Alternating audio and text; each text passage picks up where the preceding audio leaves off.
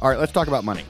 2016 was supposed to be the year of the billionaire donor and the super PAC. Starting today, Bush's super PAC. A PAC. super PAC allied with Cruz has thrown the first punch. You promised to spend up to a million dollars of your own money. Hillary Clinton taking a large leap this week is the first Democratic presidential candidate of the super PAC era. Instead, it's the year that the $27 donation became the biggest story in campaign finance.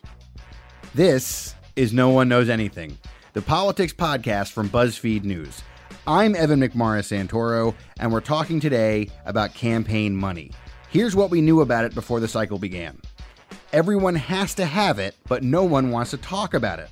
Voters don't like billionaires, but candidates need them if they want to be president. No billionaires, no victory. Well, we were wrong about that. Bernie Sanders has done something no one thought was possible run a competitive campaign without any of the unsavory fundraising stuff that voters hate, and without being a billionaire himself or being whatever Donald Trump is. He's running an expensive campaign for president paid for by his donors. The average donation is just $27. We're going to talk about how that happened and to one of the donors who made it happen. We're also going to talk to another candidate who's trying to pull off a Sanders style fundraising coup at the local level. DeRay McKesson is a Black Lives Matter activist running as an outsider candidate for mayor of Baltimore. Today, I'm joined by Tarini Parti, who covers campaign finance, among other things, at the DC Bureau of BuzzFeed Politics with me. Tarini, hello. Hi. Thanks for coming in. Thanks for having me.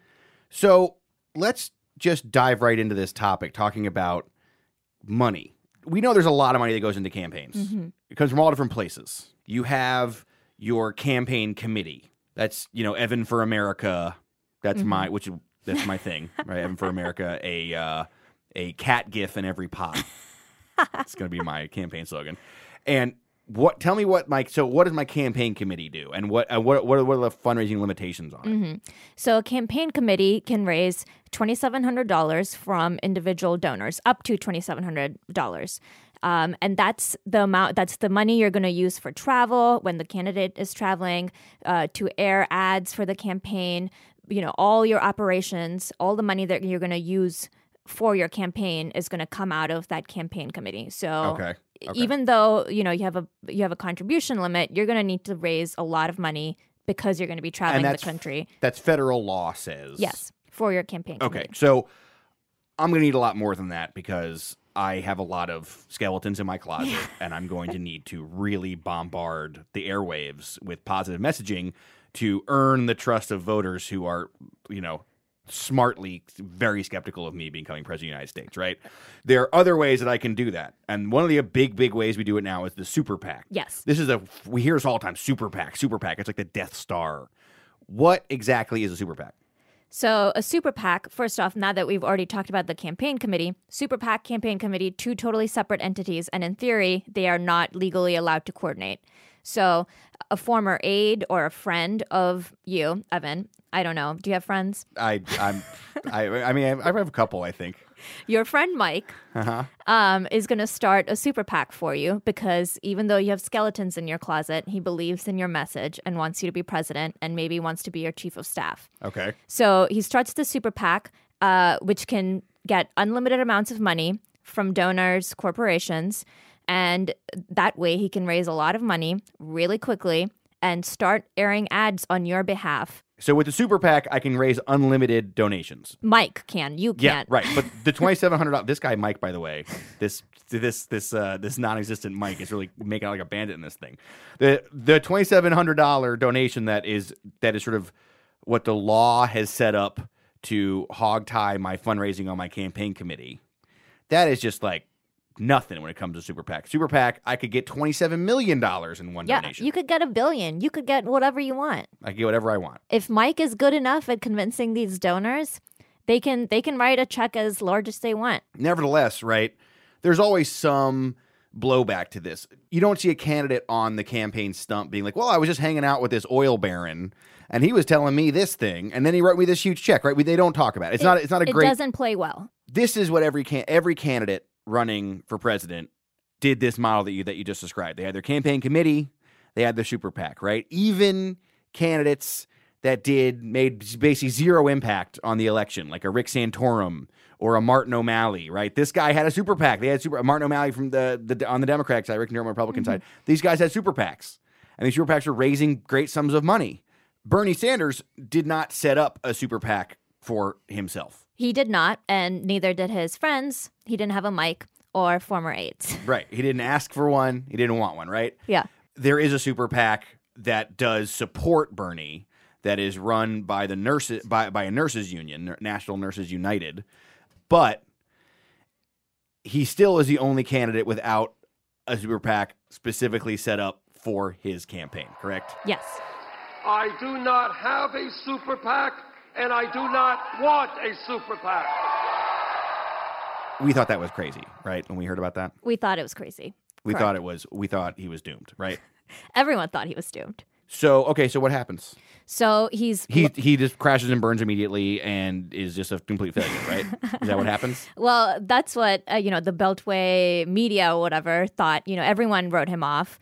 Um, uh, you know, I'm sure I did stories. Actually, I know I did stories um, saying that uh, you know Bernie Sanders isn't going to have any fundraisers. How is he going to raise the money? But what we all ignored was the the the strength of online fundraising. Well, give me the big overview. How much has he raised without having any of the machinery that anybody else has? Yeah. So, uh, you know, our understanding is he's raised about 112 million just from these small donors. Um, and a lot of these donors are giving $3, $4, uh, but giving that small contribution several times through something that's called ActBlue. It's it uh, helps donors give small dollar contributions to Democratic candidates. They can set it up so that they give five dollars every month, and it gets automatically taken out of their account. So 112 million dollars. We need to put that in perspective. Because when Jeb Bush raised $100 million at the beginning of the campaign for his super PAC, that number was so huge that his campaign thought that other candidates were going to drop out or not run at all because of how much money he raised. But Jeb couldn't really talk right about where that money came from versus Bernie Sanders' $100 million, which is a great story in the campaign trail. You can talk endlessly about where the money came from. You can talk about all the small donors that gave it to you. You can talk about how much they gave. You can talk about how often they gave it. So I called up a guy named Adam Smith about this. Adam is the communications director at EveryVoice, which is a nonprofit in Washington that works to sort of raise the voice of regular people in politics. I asked him what the piece of the puzzle was that we reporters and experts and observers didn't have going into the election that let us have these two separate stories about $100 million. For a long time, we have seen in the polling that we do and in the research we do on this issue that there's a real public anger about money in politics and about the influence of big donors in the political system. It is really amazing Bernie Sanders' ability to raise the amount of money he's raised in small donations. I, I do think he's the exception to the rule, and, and I don't think you're going to see people up and down the ba- ballot raise this kind of money. But it really does show that there's an appetite out there for candidates who are willing to make uh, taking on the millionaires and billionaires as a central part of their uh, platform. My, my, my favorite part about 2016 is that everybody has a Bernie Sanders impression. I don't know that Adams is that good, frankly, but I think that I think that what he was do yours, saying, Evan. You got to do yours now. Uh, mine's not that good either. I really mine's sort of just like of an angry like I like the I like how Bernie Sanders does this thing where when he talks, he starts out really loud and then he gets down to the pot Yeah. where he says, We're going to explore that. And then he moves on to the next thing. That's right. I, I love I love when he does the step down to the end of a sentence. That's pretty the, good. My, that's my favorite Bernie Sanders. You've clearly spent some time with them. I have. I spent. I spent many. I, I. I think I've listened to his stump speech probably. I don't know, conservatively eighty-five thousand times. But what Adam was saying, right? So I'm, we're going to talk. You know, this question of whether or not this can this can be something that other candidates can do is a very important part of this story that we're telling today. But I'm going to play a clip that I think shows just how much people really hate big donors and big fundraisers. Hillary Clinton recently traveled to California for a dinner. The ticket price was $353,000 per couple. Do you look at it yourself and think that's an obscene amount of money? Yes. I think it's an obscene amount of money. So that's George Clooney, the host of the event. He went on Meet the Press to basically apologize for creating one of the most successful events on Clinton's recent calendar. I think that you know we had some protesters last night when we uh, when we pulled up in San Francisco, and they're right to protest. They're absolutely right. It is an obscene amount of money. The Sanders campaign, when they talk about it, is absolutely right. It's ridiculous that we should have this kind of money in politics. I agree. So when you think of sort of the evil billionaire donor, you don't think of George Clooney. He's not an evil oil baron type. You know, he's like one of the most well loved people on the entire planet. And even he cannot pull off big dollar fundraising without taking flack for it. We didn't expect the voters to be fired up by that particular idea, right? That they believe it much more than we thought, and they were not willing at all, at least a significant amount of Democratic progressive voters Mm-hmm. were not willing to buy into the idea from a guy like Martin O'Malley or a person like Secretary Clinton that money doesn't matter. And I think part of that is also that Bernie Sanders, uh, you you said you've listened to his stump speech, you know, who knows how many times, but he is relentless in sort of drilling that in. I mean, a remarkable thing about this money is if you go to a to a Sanders stump speech these days, you hear Sanders do this amazing thing where he leads them up to talking about where his money comes from. And it becomes like a like a like a party chant. they talk about how much money it is here. This is this is this is a version from one of the recent stump speeches. We have, up to this point in the campaign, received over 6 million individual campaign contributions.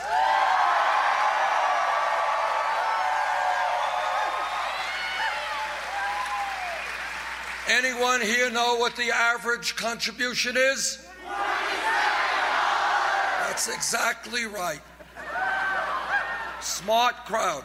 I mean, it's hard to imagine. It is a smart crowd. It's very smart. It's hard to imagine a crowd of Hillary Clinton supporters, her being like, "And the amount of money I raised from Wall Street is," and they're like, then like they all shout it out, then they all cheer really loudly about how much money she's raised from Wall Street, right? Yeah. You Can't really imagine that happening.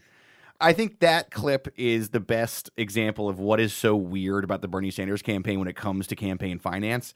This is a guy, he gets up on stage and he just touts and touts and touts how much money he's raised. And it's a lot of money, okay? Like the guy flies around on a private jet. He's got he's got everything that every presidential campaign has, especially now. He's got Secret Service too. I mean, it's a real campaign, he's clearly spending a lot of money, so he needs to raise it. Yeah. but he but he's able to be so celebratory about raising Mhm. money because every time he raises it, it's just a big deal for him. Yeah. And so I think we should talk a bit about who the people are in that crowd who are cheering about that twenty-seven dollars. Right. So I mean, you know, you as you would imagine, a lot of these people are from, you know, liberal parts of the country like Seattle, Portland, Boston, New York, Los Angeles. Some of these donors, uh, you know, based on our research, give repeatedly. So uh, 29 people have donated to the campaign at least on 100 separate occasions. So that's pretty crazy. And, you know, this is key, right? Because the reason why they give donations over and over is that Sanders asked them to give donations over and over to show how strong his campaign Mhm. is. We have a clip of that from after New Hampshire. I'm going to hold a fundraiser right here, right now, across America. My request is please go to BernieSanders.com and contribute. where he wins New Hampshire and he wants to spike the football and be like, "This is how we are a real campaign, and let me tell you how we're going to do this." Because because he's like, my opponents when they win, they spend a lot of money and they have to go off, and the first thing they're going to do is raise a ton of money to fundraiser. He's like, "Well, let's have a fundraiser right now." So there it is. That's our fundraiser. That raised, I believe, five million dollars in 24 hours. Mhm. Let's meet one of those donors. Alan McLemore is this lawyer in Texas, and he told me about uh, why he gave money. He's one of these guys who gave money, I think, a hundred more than a 100 Mhm. times. And the first thing you should know about him is he really does not like corporate power at all. Generally will not give to candidates we consider to be corporate connected. And because of that, the uh, hold on just one second. I'm sorry to interrupt, but I just uh, just go ahead. I'm on the phone. Trouble. We've got the uh, Time Warner people here. It's another reason I want Bernie in to start breaking up some of these monopolies. This guy is Time Bernie, Warner. is Bernie to the max. I literally, you can't call this guy on the phone without him, without him saying he wants to break up a monopoly. It was amazing. Yeah, so we generally will give to candidates that we consider to not be corporate connected. If, if they have uh, corporate money behind them, we generally will not support them. And uh, how many times have you given to Bernie this cycle? We give small donations, but honestly, we are pretty close or at the maxing out level right now. Why did you do it like that and not just one big check in the beginning? You exactly why. Clinton's supporters have, have most of them, a majority of them, have already maxed out. The reason why we have been giving small amounts is because we don't want to put Bernie in that position. As he goes along, when he needs money for something, we want to be able to send him some more. So this is a really fascinating look at the savviness of Yeah. a Bernie Sanders donor. They use their small checks to help perpetuate this message. I mean, it's the whole thing is all sort of stitched together in a way that we've that I don't think we've ever really seen that much of, and we're not expecting to see it all. He is really savvy to know that, uh, you know, spacing it out, he can help him at different times and keep giving the small contribution. I actually talked to Adam from EveryVoice about this, about how Bernie Sanders' savviness with the fundraising process has made his campaign different from everyone else's. Bernie hasn't spent any time traveling the country raising money. You know, in in most presidential elections, uh, candidates they travel the country like it's this giant monopoly board. They're just picking up checks wherever they can, and I think Sanders has had maybe a dozen fundraisers. Uh, he just hasn't had to do that, so that means he's had more time to be on the campaign trail, to be out there talking with people, and uh, he can use that message against Hillary Clinton. He can say, "When I leave here, I'm not going to go to a Wall Street fundraiser. I'm going to go to another rally," and that message really resonates with people. Seems great. Making all this money, great campaign moment for you. Always good news. Uh, this idea of money is a necessary evil in your campaign gone. You don't have to do that anymore. You can you can, you can have clean hands, a private plane, all the TV ads you want. Right? Sounds great, right? But in your reporting uh, in campaign finance, the idea is that we're going to be raising huge, huge sums. This is a very expensive general election. We're not going to have a Bernie Sanders style general election, most likely. Right? No, I mean, you need to raise a lot, especially given that on both sides, the primaries dragged on for so long that you're going to need to raise that billion or $2 billion in a matter of three months. And because between September and November, it's just going to be uh, constant ads. Traveling around, you're going to need a lot of money really quickly. And that's when that model of having a $27 average contribution might not work out. Well, there you go. So billionaires, it's okay.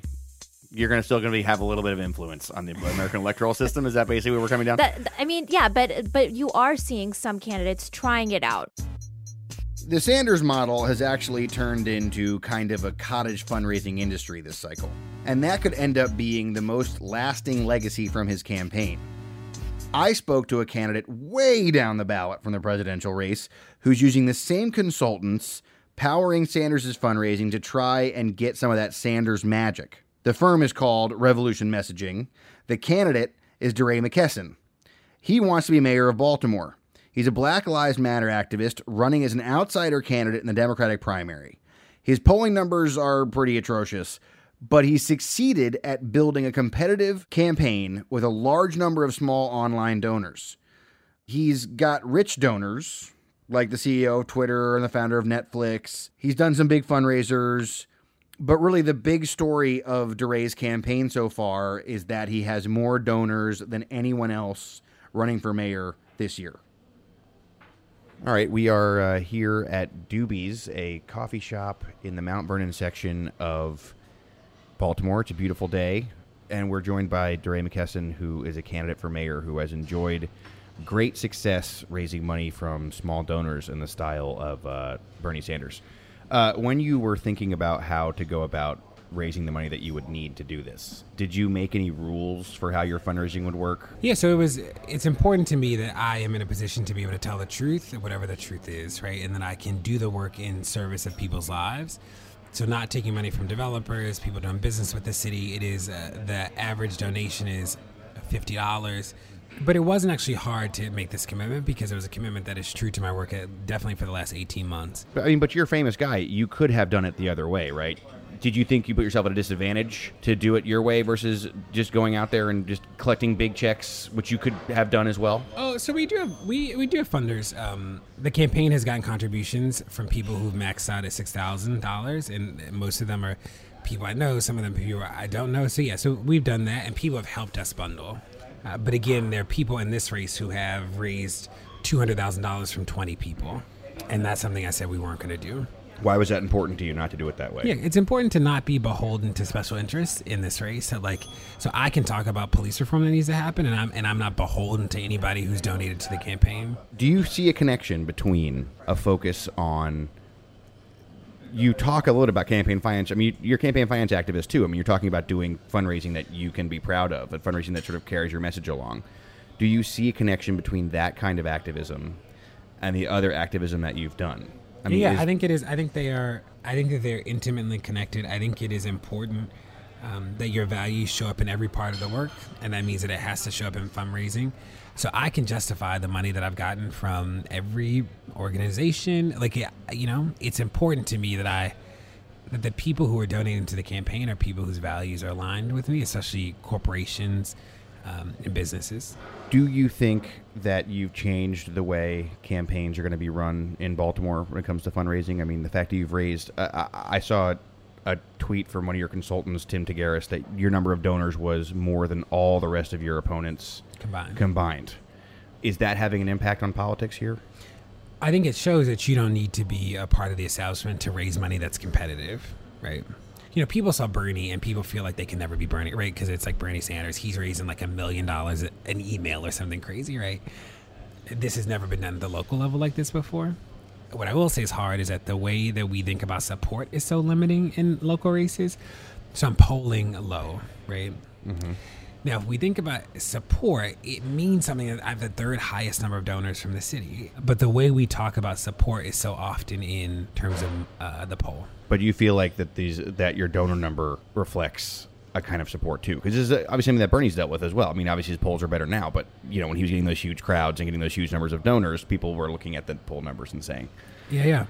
Do you feel like you found a way to make fundraising not a negative story? Because my my read on politics has been candidates go out there and they and they raise a lot of money. It's a great moment for them, right? Like someone like a Jeb Bush raised $100 million really fast, and everyone's like, what a great candidate he is, doing so well. Hillary Clinton raises a huge amount of money from big fundraiser with George Clooney she just did. Amazing, like what a powerful amount of resources she has. But she can't talk much more after that about the money. After that, you don't want to talk about it. People don't want to really get into where they got it from. Do you feel like with your fundraising model that's different, or do you still feel like every time you have to raise money, does it kind of like kill your soul a little bit? Mm, it doesn't kill my soul. It is a lot of time because you need money. You legitimately need money to win, and that is the challenge of all campaigns. It is more of a challenge for non-traditional campaigns uh, because if we said that we will just get money from anybody who gives money, then that might make the cash flow more predictable. Mm-hmm. It also might compromise like your values and integrity and not set you up to do the work that you claim to want to do. So, Trini, this is you and me are now back in the studio after our radio magic trip to Baltimore. And we're talking, and this is, and so we now have reached sort of the end of this tale. We've told the story of how the experts predicted one kind of election when it came to, to money. They all seemed to be wrong because there was because the voters expected something, wanted something different than everybody thought that they did. Bernie Sanders was able to cash in on that literally, raising huge sums that has made him a much more competitive primary candidate to Hillary Clinton than anybody ever expected that he would be. And we've seen how the model uh, is useful for other candidates to try and make an attempt to to do a Bernie style campaign, right? He, he created at least an infrastructure model other candidates can try to use. But we've also talked a bit about how the billionaire donor is not uh, gone from politics, right? it's important to remember that campaigns and a lot of these outside groups are still spending a lot of money. Uh, I think we're nearing or have just eclipsed a billion dollars already in the 2016 election cycle. So you're spending a lot of money. I think what's going to change is how that money is spent, somewhat how it's raised. And I, I think there's there's going to be a lot of um, looking back after November to look at the different models that were used uh, this cycle because every candidate kind of tried something new. What do you feel about like let's say we can flash forward to an election 2020 and we have two of these Sanders type model candidates running against each other, right? If everybody were to do this, wouldn't it lose a significant amount of its sort of rhetorical power For on sure. the campaign trail? For sure. I mean, uh, not everyone can do this, and Bernie Sanders has been able to pull this off for now. But it's the one of the reasons why he's been able to pull it off is because campaign finance is so central to every policy issue that he brings up, and not a lot of candidates want to do that. Um, a lot of candidates also want to have sort of the security of having bigger checks beforehand so that they can, you know, plan accordingly and in terms of campaign operations. But um, yeah, it'll lose its charm sort of if every candidate is doing this. It'll be very interesting to see. I'm sure campaign finance reform advocates would be very excited about that, but I don't know if it would work. So here's my question. Here's how we because you know the name of the show is No One Knows Anything, right? Mhm. So uh, do we know anything when it comes to money now? Like after after the few free months of the cycle, do you think we know anything? what we do know is what we thought we knew is wrong. So I don't want to make any more predictions. There we go. Uh, great. Well, Trini, thanks for coming in. Thanks for having me. If you run for office, I will give you twenty seven dollars. Thanks, Evan. no one knows anything is produced by Meg Kramer, who is here with me to help me read the credits. Meg, who is in charge of editorial oversight? Editorial oversight comes from Catherine Miller and Jenna Weiss Berman. What about production help? Any of that?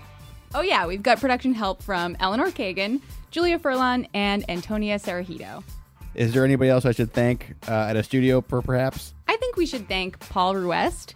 Uh, he's at Argot Studios and he records our show. And what about uh, those sweet tunes? Ryan Adams, he composed our music. And our email address is no one knows anything at buzzfeed.com.